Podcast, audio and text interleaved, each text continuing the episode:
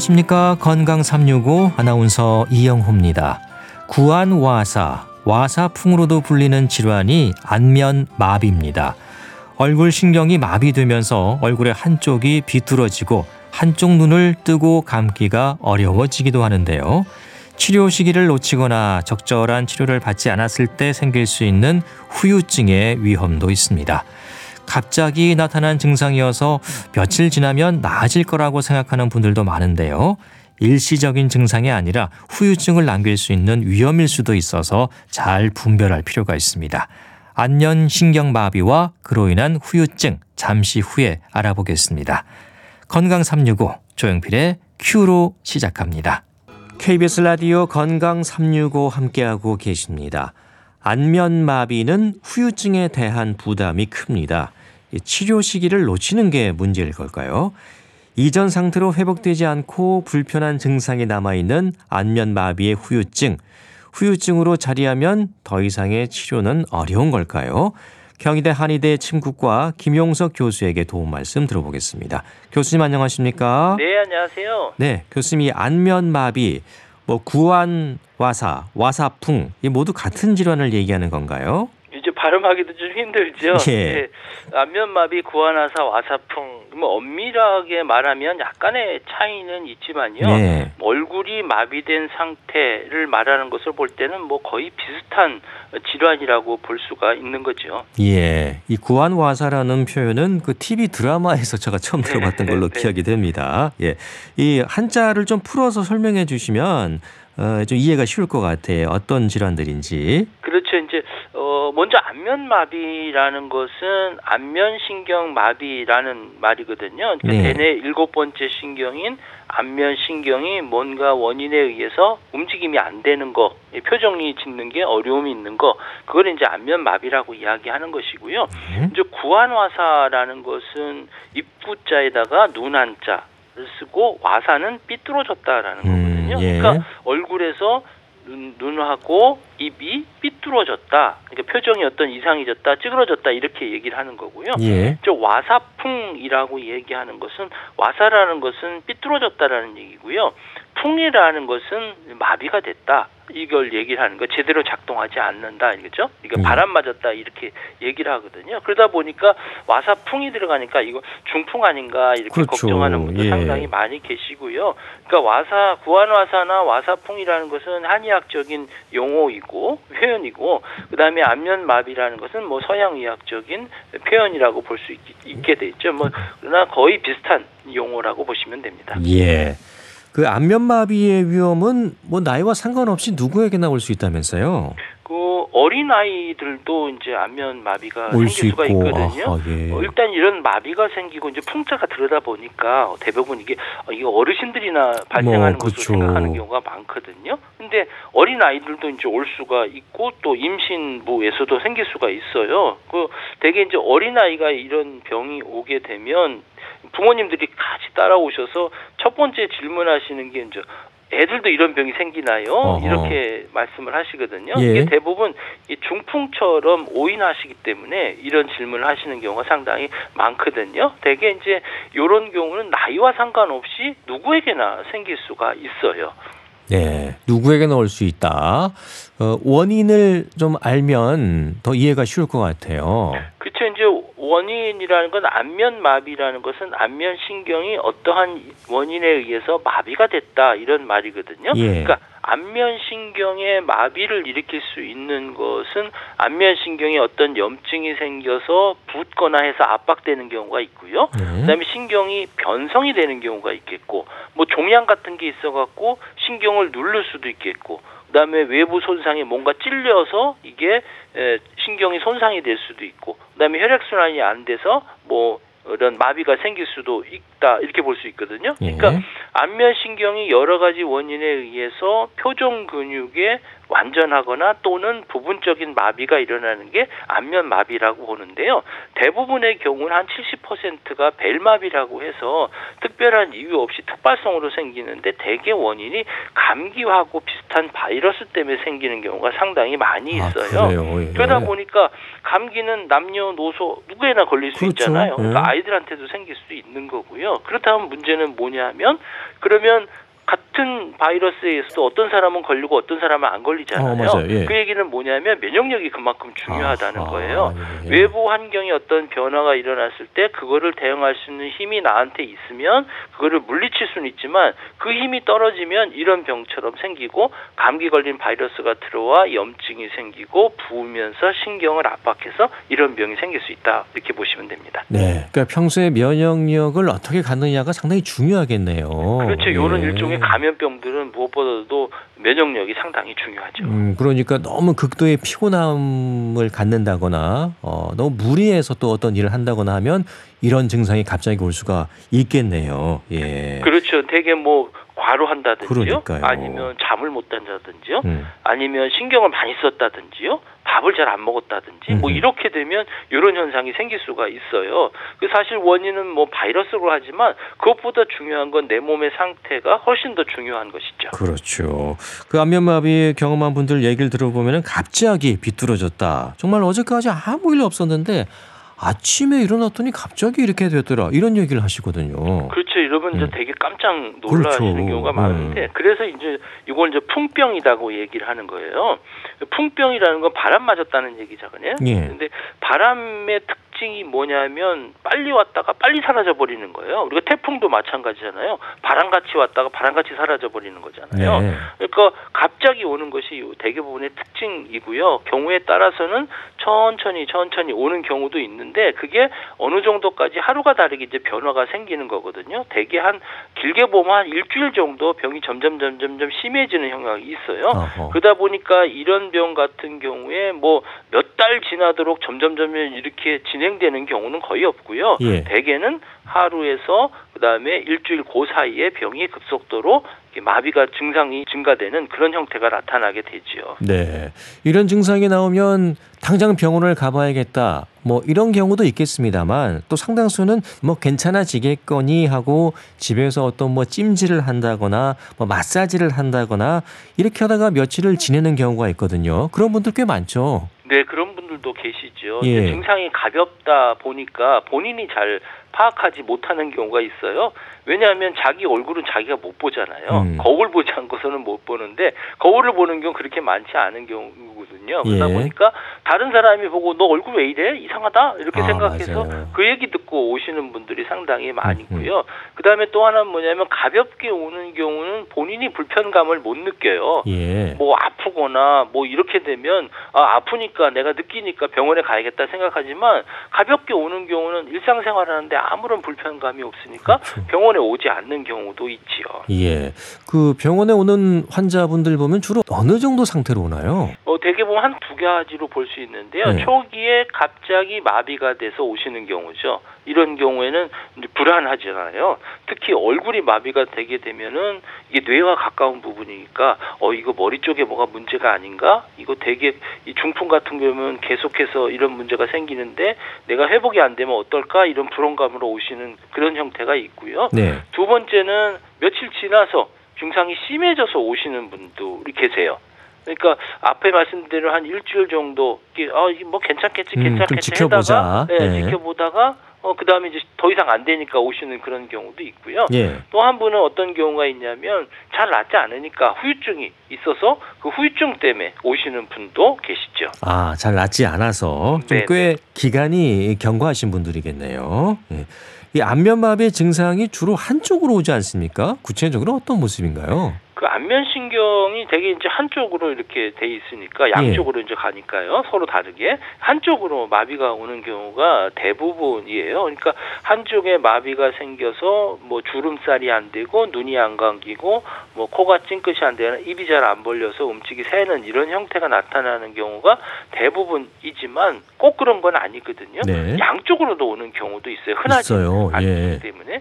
근데 이런 경우는 뭐 갑자기 두 뭐 양쪽이 다 마비 오는 경우는 그렇게 많지는 않고요. 단지 이제 한쪽이 마비가 됐다가 얼마 있다가 또 반대쪽도 오는 경우도 있고요.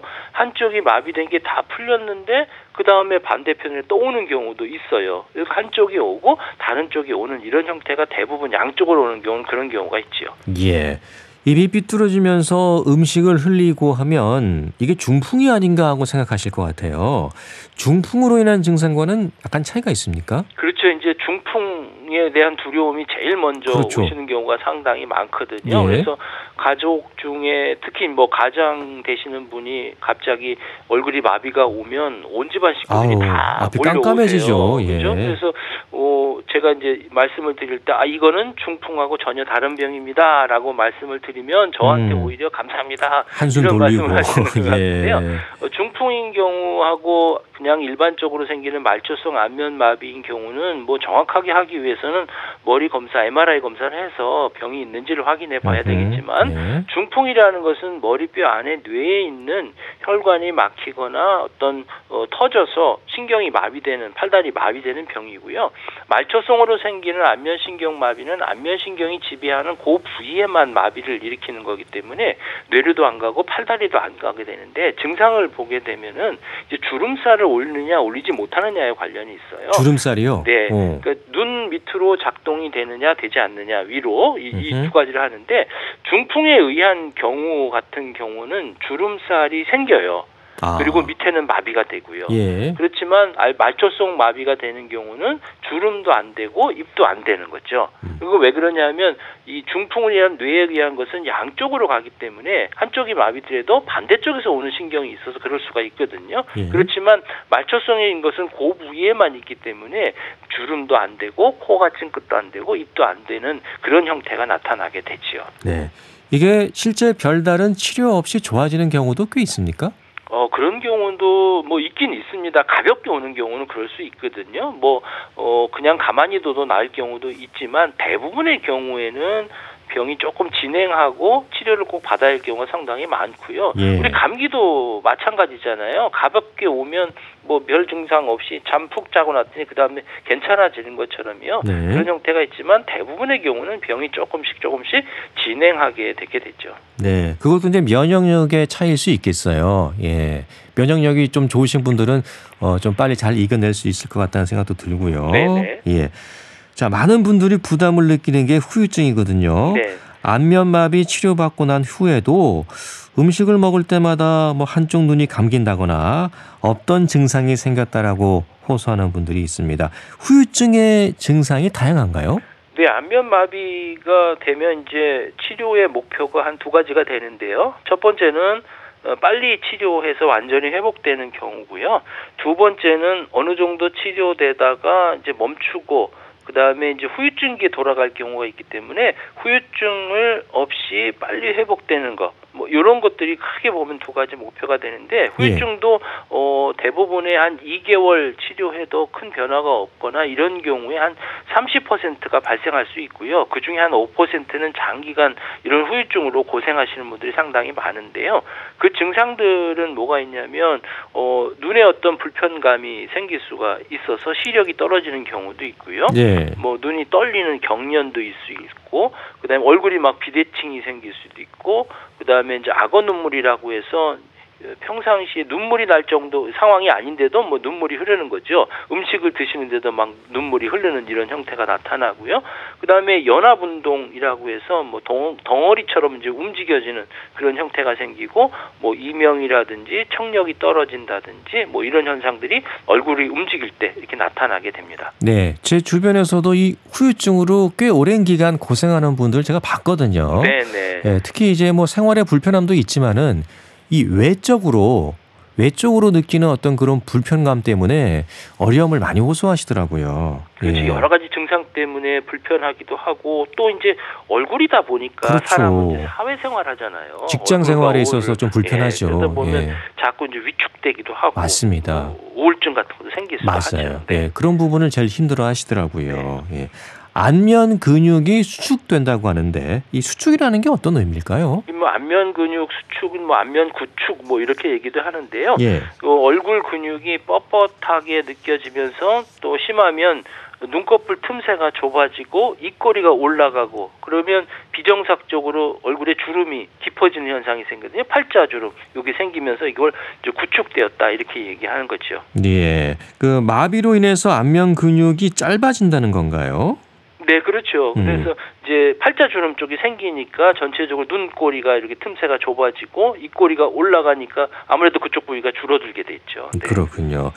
연합 운동이라는 건 뭡니까, 교수님? 이 연합 운동이라는 것은 덩어리째 움직인다는 거거든요. 예. 그러니까 움직이자 하는 어떤 근육, 특정 근육을 움직일 때 어, 그것과 관련이 없는 근육이 따라 움직이는 거예요. 그러니까 안면 근육이 운동을 어, 다, 담당하고 있는 어떤 안면 신경의 섬유들이 안면 마비로 인해서 손상되었다가 다시 회복되는 과정에서 그 연결이 잘못된 거라고 볼 수 있거든요. 예. 예를 들면 이런 거죠.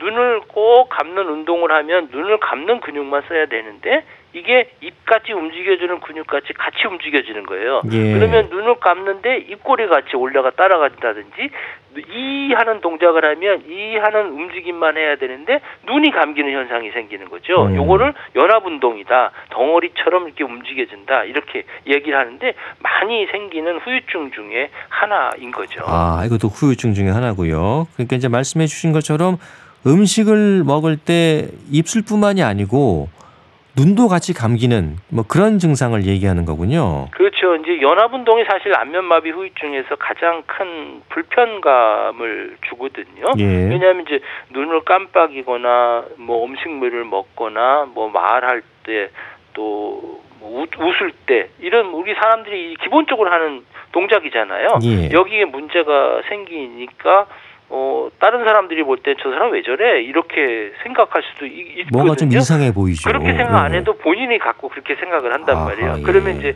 사회생활에 지장이 줄 수 있기 때문에 이제 삶의 질이 떨어질 수가 있지요. 예. 그 움직일 때 필요한 근육만 움직여야 하는데 다른 근육도 함께 움직이면서 본인도 불편하고 뭔가 보기에도 이제 이상해지는 어떤 그 이제 후유증의 하나라고 봐야 되는데 이런 연합 운동 후유증 이 흔합니까? 자주 발생하는 건가요?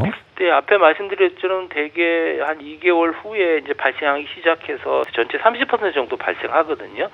대개 2개월이라는 거는 뭘 얘기하냐면 안면마비가 어느 정도 좋아질 시기에 발생한다는 거예요. 그러니까 요게 운동 같은 것들을 해서 어느 정도 움직이면 본인의 힘으로 뭔가 움직이기 위해서 힘을 쓰거든요.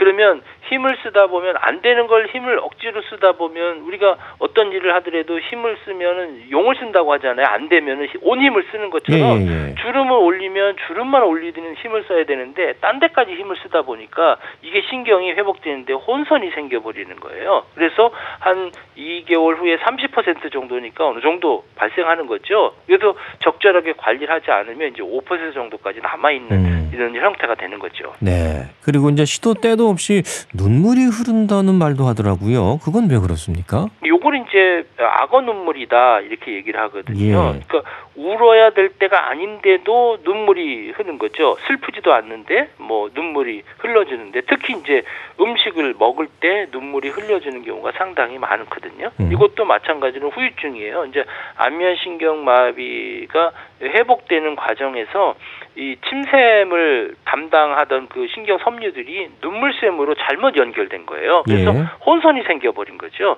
그러다 보니까 어, 시도 때도 없이 이렇게 눈물을 흘거나 또 음식을 먹을 때 예, 눈물이 흐르는 형태가 나타나는 거죠. 예. 침샘으로 가야 하는 신경이 눈물샘으로 가는 건데 그런 분들이 많습니까? 네, 이런 부분도 상당히 불편한 경우가 많고요. 예. 특히 이제 예, 안면마비 후유증 중에서 본인이 자각할 때 가장 불편한 것이 무엇인가 이렇게 보면 눈의 불편함들을 가장 많이 호소하시더라고요. 예. 어, 다른 증상보다도 눈의 불편함이 회복이 되지 않으면 본인이 잘안 낫다고 이렇게 생각하시는 분들이 상당히 많기 때문에 이 눈 관리가 상당히 중요하다고 볼 수가 있습니다. 네. 눈의 불편함을 호소하는 분들이 제일 많다는 거고요. 발음이 샌다거나 또 얼굴 대칭이 무너졌다는 말도 많고 음식 맛을 모르겠다는 분들도 있어요. 그런 부분도 후유증의 하나입니까? 어 그렇죠. 이제 발음이 샌다라는 것은 완전히 회복이 되려 안 됐다는 거고 얼굴 대칭이 무너졌다는 얘기는 결국 얼굴 안면 근육이 구축되었다 이렇게 볼 수가 있겠고요. 음식 맛을 잘 모르겠다 하시는 분도 여전히 있거든요. 네. 왜냐하면 안면 신경이라는 것은 얼굴에 표정을 짓는 근육들이 대부분이지만 그 외에도 눈물샘이라든지 아니면 미각이라든지 청각과도 관련돼 있는 신경섬유가 있어요. 그러다 보니까 적절하게 회복되지 않게 되면 이런 증상들이 생길 수가 있는 거지요. 네. 어, 후유증뿐만이 아니고 합병증의 위험도 있을까요? 어, 또 합병증이라고 보면은 예. 대부분 눈에 문제가 생기는 경우가 있어요. 그 눈물이 잘 나지 않는 경우에 사실 문제가 생기는 거거든요. 그래서 이제 인공 눈물을 주입하라고 해요. 안면 마비가 생기면 눈이 다 안 감기잖아요. 예. 그러면 눈이 안 감기는데 먼지 같은 게 딱 들어오면 눈을 깜빡깜빡해서 눈물이 흘러갖고 이 먼지를 씻어내줘야 되거든요. 근데 이 각막에 어떤 그 눈물이 생기지 않으면 이 먼지가 씻겨 나가지 않으니까 그렇죠. 각막이 손상이 되거든요. 예. 그 각막이 손상이 되면 시력이 떨어진단 말이에요. 얼굴 마비는 다 좋아졌는데 선생님 저 시력이 떨어졌어요. 이렇게 얘기하시는 분들은 어허. 마찬가지 이런 후유증 또는 합병증이라고 보기 때문에 이런 분들을 이 발생하지 않기 위해서는 건조한 감이 생길 때는 꼭 인공물들을 집어넣어서 이 먼지 같은 거 낀 것들을 자꾸 씻어내 주셔야 되고요. 눈이 다 안 감길 때는 뭐 일시적이나마 안대를 쓰시는 아. 것도 도움을 될 수가 있습니다. 예. 이제 안구 건조증 같은 합병증이 있을 수 있는 거고요. 네. 혹시 그 치과적인 질환으로도 이어질 수 있을까요? 뭐 침샘 기능과의 연관성 같은 거요? 어, 그런 경우에는 뭐 미각이 떨어지다 보니까 움직임이 없어서 그럴 수는 있겠지만 예. 뭐 치과적으로 그렇게 연결되는 경우 그렇게 많지는 않고요. 아무래도 운동이 떨어지면 침샘의 역할들이 떨어지니까 어, 소화도 잘 안 되고 그다음에 뭐 치석 같은 것도 생길 수도 있겠고 또 침샘의 어떤 기능이 문제가 생기면 통증도 생길 수 있고 또 2차적인 문제가 생길 수도 있고요. 안면마비가 사실은 이 후유증으로 인해서 침샘에 어떤 영향을 주기보다는 침샘에 문제가 있어서 2차적으로 안면신경에 어떤 문제를 일으킬 수는 있겠죠. 예. 자, 이런 후유증과 합병증의 위험을 예방하기 위해서라도 초기에 잘 치료를 해야 될 것 같은데요. 치료 방법은 어떻게 하나요?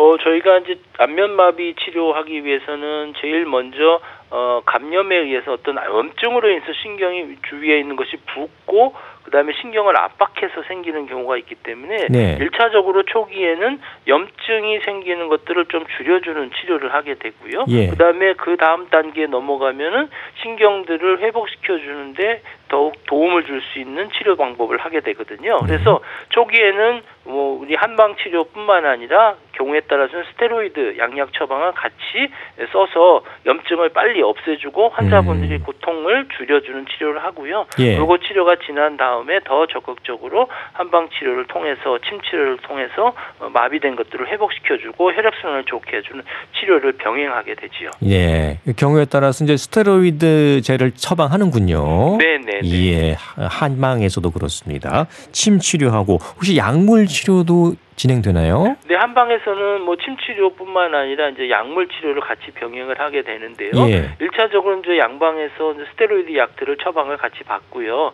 그다음에 이제 한방 치료 중에서 한약도 처방하는데 이런 경우는 스테로이드와 어, 유사한 약품은 쓰지는 않고요. 앞에도 말씀드렸지만 이 병이 발생된 원인이 일종의 바이러스지만 그 이전에 원초적으로 내 면역력과 관련이 있다고 그렇죠, 말씀드렸잖아요. 맞아요. 그러니까 예. 스트레스라든지 과로라든지 이런 부분들을 관리할 수 있는 전신을 조절할 수 있는 한약 처방을 하게 되고요. 그다음에 뭐 전기 치료 같은 것이나 아니면 운동 치료 같은 것들을 같이 병행하게 되지요. 네. 이런 안면마비 치료에 있어서 어떤 그 빨리 해야 되는 골든 타임 같은 게 있습니까? 모든 병이 다 그렇죠. 이제 골든 타임이라는 게 있는데요. 우리는 예. 이래서 요거를 333 법칙이라고 이야기를 하거든요. 3이라는 건 3일 내에 그 다음에 3주 이내 그 다음에 3개월 이내 이렇게 얘기하거든요. 어, 예. 그러니까 3일 내라는 것은 뭐냐면 염증이 생기고 신경이 압박해서 신경이 변성될 수 있는 그 시간 그때 빠르게 혈액순환을 촉진시켜 갖고 염증 세포들을 사라지게 만드는 거. 그래서 신경 변성을 최대한 줄이는 거. 그것이고요. 그 다음에 3주 이내에 얼굴 움직임을 좋게 만들어서 빨리 회복시켜 주는 것이고 음. 3개월 이내에 완전하게 치료할 수 있는 음, 목표를 가지고 치료하게 되지요. 네. 333 법칙이군요. 네, 네. 예.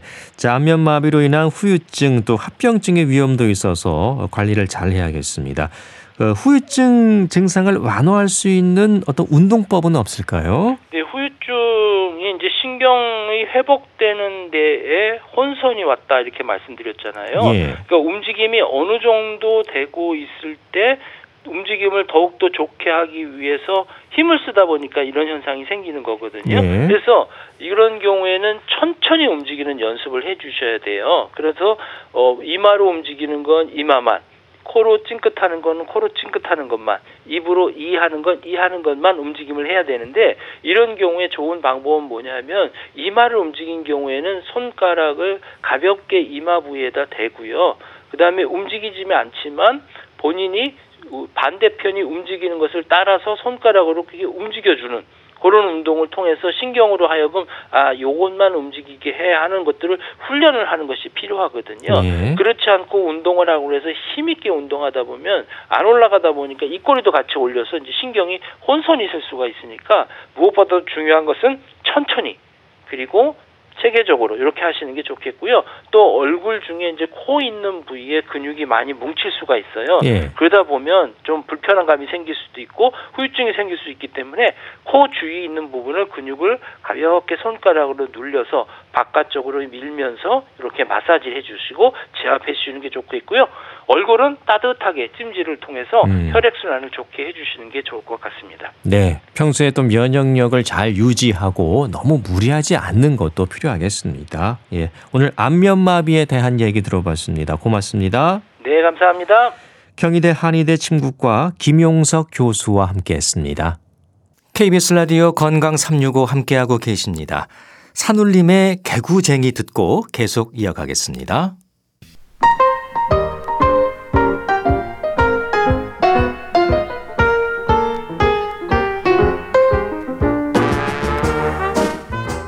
건강한 하루의 시작. KBS 라디오 건강 365.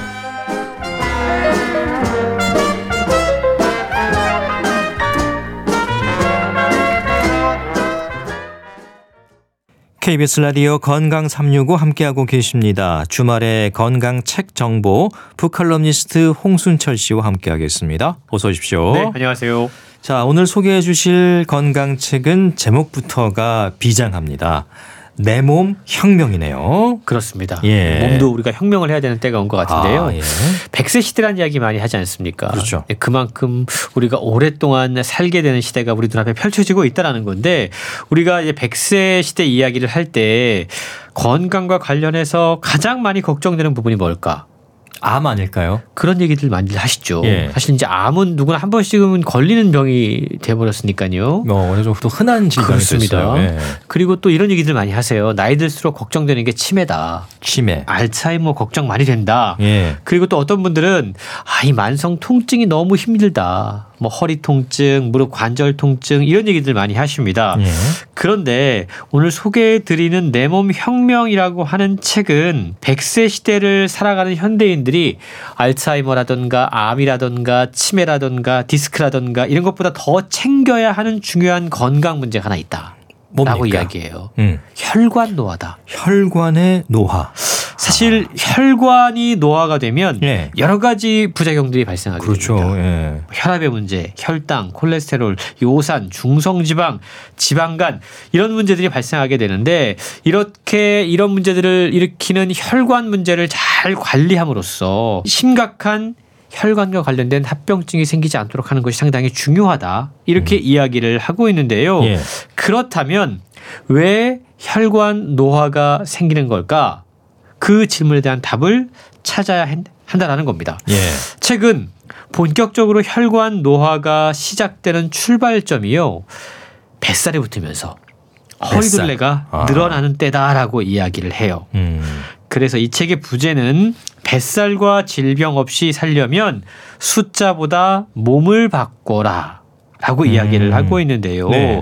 우리가 비만 다이어트 할 때 많은 분들이 체중계 몸무게를 보고 몇 킬로그램 또 칼로리 몇 이렇게 숫자를 좀 중시하게 그렇죠. 혈압 얼마 숫자에 생각하죠. 집착하게 되죠. 예. 근데 이 책은요 뱃살과 체중을 줄이고 혈압, 혈당, 중성지방, 콜레스테롤 이런 각종 대사 이상에서 벗어나려면 단순히 체중계의 눈금이 아니라 내 몸 자체를 바꿔야 한다. 음. 이렇게 이야기를 하고 있는 겁니다. 책에는 근본이란 단어가 자주 등장을 하게 되는데요. 100세 시대를 지키는 근본, 네. 그리고 모든 만성 질환을 치료하거나 예방하는 근본이 다름 아닌 대사에 있다라고 이야기를 하고 있습니다. 네. 저희 건강 365를 통해서도 뭐 혈관 건강 문제 또 대사 지질 문제 이런 거 많이 짚어 드렸었거든요. 예.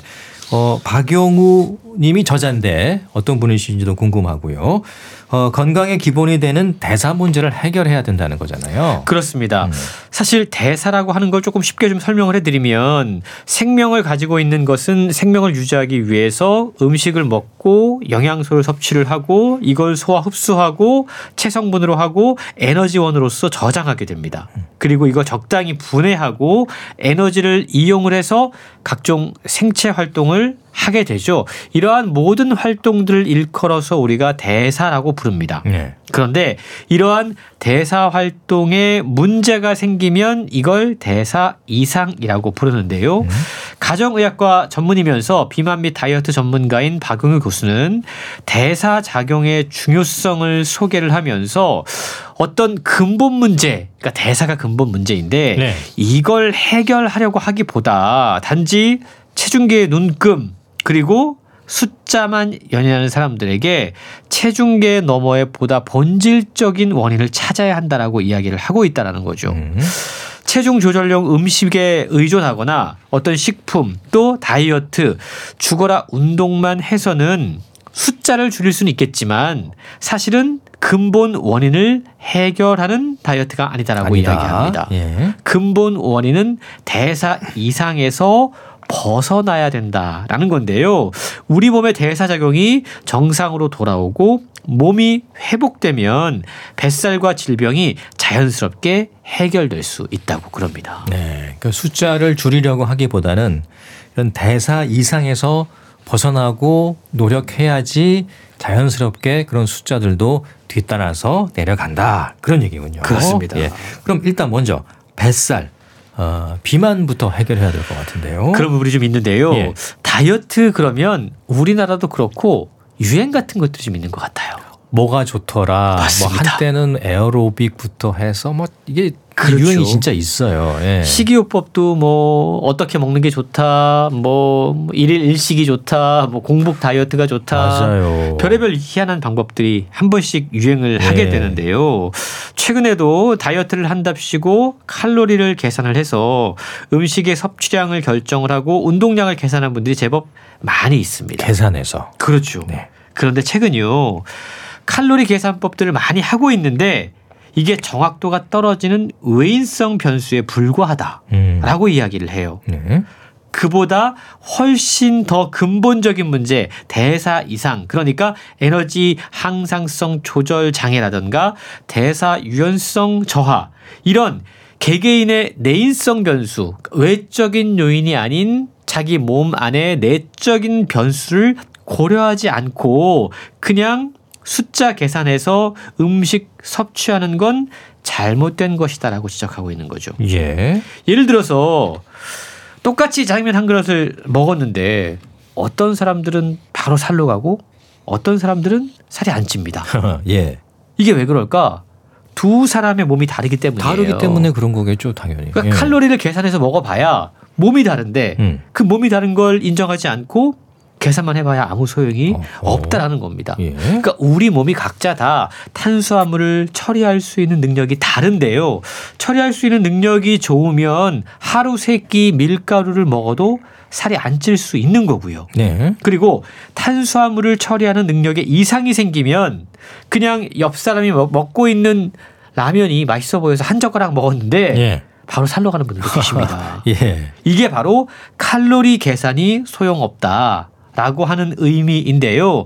무엇을 얼마나 먹는가를 계산하기 전에 자신의 몸 상태를 먼저 확인하는 것이 중요하다라는 이야기를 하고 있는 거죠. 예. 망가진 몸을 먼저 회복시켜야지 몸이 망가진 상태에서 아무리 칼로리만 따져서 적게 먹는다고 해서 효과가 나타나지 않는다 라는 점을 우리는 기억해야 된다는 겁니다. 네. 그 비슷하게 같이 먹는데도 어떤 분은 살이 상대적으로 더 찌는 그렇죠. 경우도 있고 뭐 덜 찌는 경우도 있고 심지어 또 살을 더 찌워야 되는데 고민하시는 분들도 그렇게 많이 드시는데도 맞습니다. 불구하고 네. 예. 그럼 뭐 술도 다르잖아요. 주량 다르듯이. 그렇죠. 사람마다 다를 수 있다는 건데 아무튼 망가진 몸을 회복시켜야 한다. 그래야 진정한 다이어트 효과를 얻을 수 있다는 거잖아요. 그렇습니다. 건강검진들 1년에 한 번씩 이렇게 받으시잖아요. 예. 사실 나이가 들면 뭔가 하나가 이상이 보입니다. 하나만 있으면 다행이에요. 한 너댓 개 나옵니다. 혈압, 혈당 이런 데에 문제가 생기고 당뇨 이런 얘기 네. 수치가 좋지 않으면 의료진들이 꼭 하는 이야기가 있어요. 체중을 줄이세요. 그렇죠. 예. 체중 조절하시라. 그렇죠. 맞습니다. 근데 만약에 체중을 줄이십시오라는 권고를 받으면 뭘 하려고 하죠? 체중 덜, 덜 먹어야죠. 그렇죠. 리고 운동도 해야 운동하려고 되고. 하고 음. 다 그런 계획을 세웁니다. 그렇죠. 그런데 최근요 75kg을 70kg으로 줄이겠다라는 식의 체중계 눈금을 목표로 정하는 건 이건 잘못된 어, 접근이다. 잘못됐다. 라고 예. 이야기합니다. 숫자가 중요한 게 아니라 근본을 바꿔야 된다는 이야기인 거죠. 체중계 눈금이 중요한 게 아니라 각종 우리 몸의 대사 이상이 정상 수준으로 돌아오는 건강 체중이 목표 체중이 되어야 한다는 거죠. 음. 그러니까 똑같은 키라고 하더라도 어떤 사람은 몸에 따라서 뭐 70kg이 건강 체중일 수 있는 거고 예. 어떤 사람은 65kg가 건강 체중일 수도 있는 거고 다 각각 다를 수 있다라는 겁니다. 그래서 그 자신의 몸을 먼저 파악을 해야 되는데 체중이 많이 나올수록 당뇨병과 심혈관 질환 발생 위험 그리고 사망률이 올라간다 이런 연구 결과들이 쏟아지면서 예. 비만이 만성 질환의 주요 원인으로 자리를 잡았습니다. 그러면서 많은 사람들이 살찐다 비만 그러면 많이 먹어서 또는 운동을 안 해서라고 생각들을 많이들 하세요. 그렇죠. 그런데 이 책의 저자인 김효우 박사는 아니 비만은 많이 먹어서 생기는 병이 아니다라고 이야기를 해요.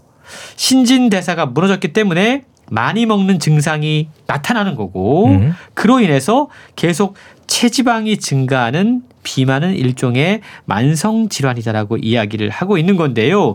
대사 유연성이 떨어지면 먹으면 그게 바로 살로 가니까 비만 그러니까 이걸 전문 용어로 이야기하자면 대사 이상 체중이 나타나게 된다라는 겁니다. 예. 뭐 뱃살에 대한 걱정은 많이 하죠. 뭐 저도 개인적으로 하고 있고 뱃살 건강해 보이시는데요. 저요 예. 잘 감추고 있을 뿐입니다. 아, 그렇습니까? 아무튼 체중과 관련해서도 대사 이상을 살펴야 한다는 거네요. 그렇습니다. 사실 누가 봐도 과체중이다 싶으면 바로 체중 관리를 해야 하지만 꼭 과체중이라고 하더라도 체중 관리를 해야 하는 것은 아니다라는 저자의 이야기도 상당히 신선한데요. 음. 일단 우리가 체질량 지수라는 거 있지 않습니까? 이게 BMI라고 이야기하는데 그렇죠. 예. 이게 정상이라도 복부에 지방이 붙어서 허리둘레가 늘고 대사 검사 수치에 이상이 있으면 이건 대사 이상 체중이라고 이야기할 수 있어요. 음. 흔히 마른 비만 이라고 불리는 이런 사람들은 BMI가 정상 범위 안에 있어도 체중 관리를 시작해야 한다고 그럽니다. 건강한 정상 체중으로 돌아가는 방법이 있는데요. 근본을 고치라고 말씀드렸잖아요. 네네. 인슐린 저항성을 개선하는 겁니다.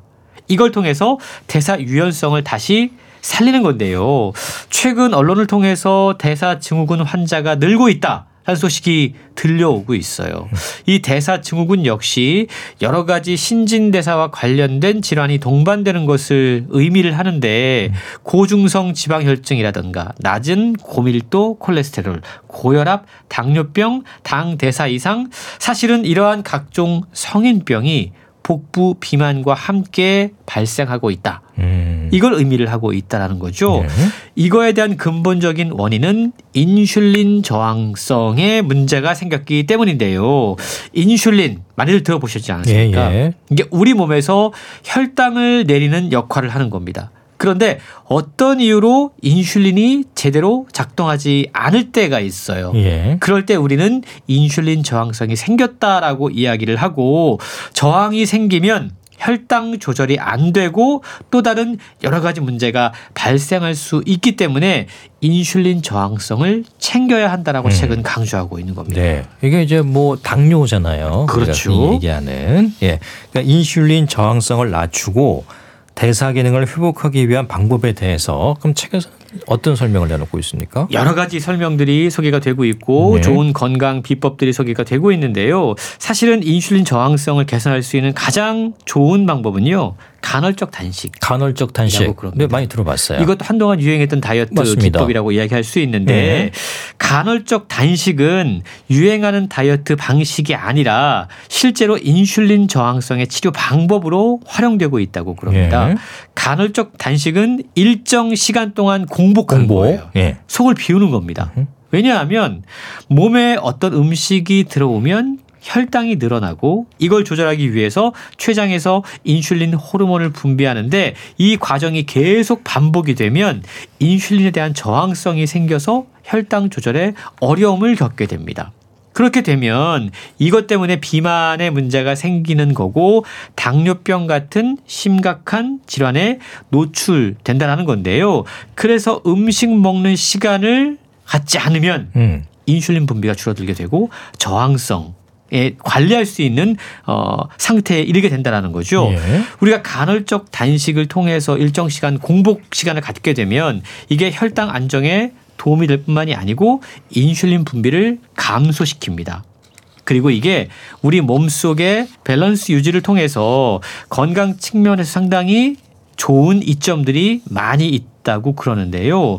운동도 인슐린 저항성을 개선하는 데 도움이 된다고 그래요. 근데 모든 운동이 다 그런 게 아니라 인슐린 저항성 개선에 효과적인 운동 방법이 있다고 그럽니다. 최근 연구 결과에 따르면 인슐린 저항성을 개선하기 위해서는 아침보다는 저녁에 시간을 내서 운동하는 게 예. 훨씬 더 효과적이라는 사실이 어. 밝혀졌다고 그럽니다. 예. 그리고 근육량이 많을수록 인슐린 저항성이 낮다라는 것도 확인된 사실인데요. 그래서 근력 운동을 통해서 어, 이 근육량을 늘리게 되면 인슐린 저항성도 개선이 된다라는 예. 부분을 기억하면 좋을 것 같습니다. 네. 단순히 질량계에 찍히는 숫자뿐만이 아니고 체질량 지수에 관심을 가져야 하고 또 근육량을 늘리기 위한 그런 노력도 있어야 하지 않을까 싶습니다. 책에서 그럼 가장 강조하는 부분은 뭡니까? 근본이라고 제가 말씀을 드렸죠. 예. 결국 대사 이상을 관리해야 된다라는 건데요. 그걸 위해서 무엇을 어떻게 할 것인가에 대한 방법들이 책에 자세히 소개가 되고 있습니다. 네. 간단하게 우리가 할 수 있는 방법은요.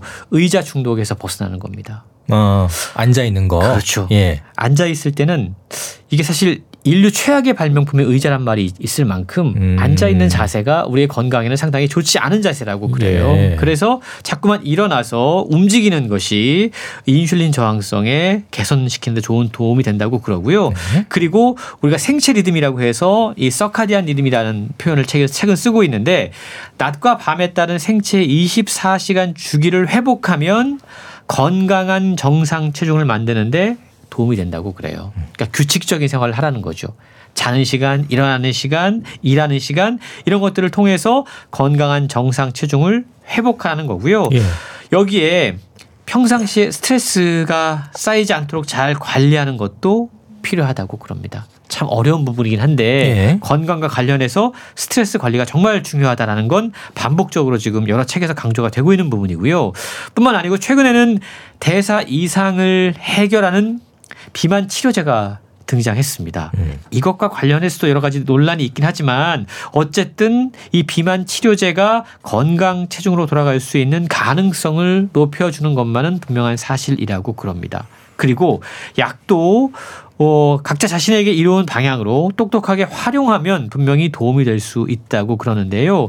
책에 보면 구체적으로 대사 이상 체중을 건강 체중으로 바꿀 수 있는 그래서 망가진 몸을 근본적으로 회복할 수 있는 사주 프로그램이 소개가 되고 있어요. 예. 사주면 우리 몸을 근본부터 바꿀 수 있다고. 사주. 만에. 네. 그렇습니다. 살찌지 않는 건강한 몸을 위한 건강관리 노하우 등도 책에 소개가 되고 있는데요. 그리고 저자가 가정의학과 전문이기 때문에 예, 예. 그의 시각으로 바라본 현재의 여러 가지 비만 치료의 문제점이라던가 그리고 이 문제점을 해결하기 위해서 어떠한 새로운 방법들이 개선책들이 필요한지 책에 함께 소개가 되고 있다고 그럽니다. 네, 말 그대로 내 몸에 혁명을 일으켜야 한다는 건데 아, 또 혁명을 일으키기에는 주변에 너무나 많은 유혹들이 있죠. 유혹들이 있습니다. 예, 이 유혹들을 잘 이겨내고 이 책을 한번 보면서 혁명을 어떻게 일으킬지 한번 생각해 보시는 것도 좋겠습니다. 자, 오늘 소개해 주신 책 내 몸 혁명 잘 들었습니다. 고맙습니다. 고맙습니다. 북칼럼니스트 홍순철 씨였습니다. KBS 라디오 건강 365 정미조의 귀로 들으면서 모두 마치겠습니다. 아나운서 이영호였습니다. 고맙습니다.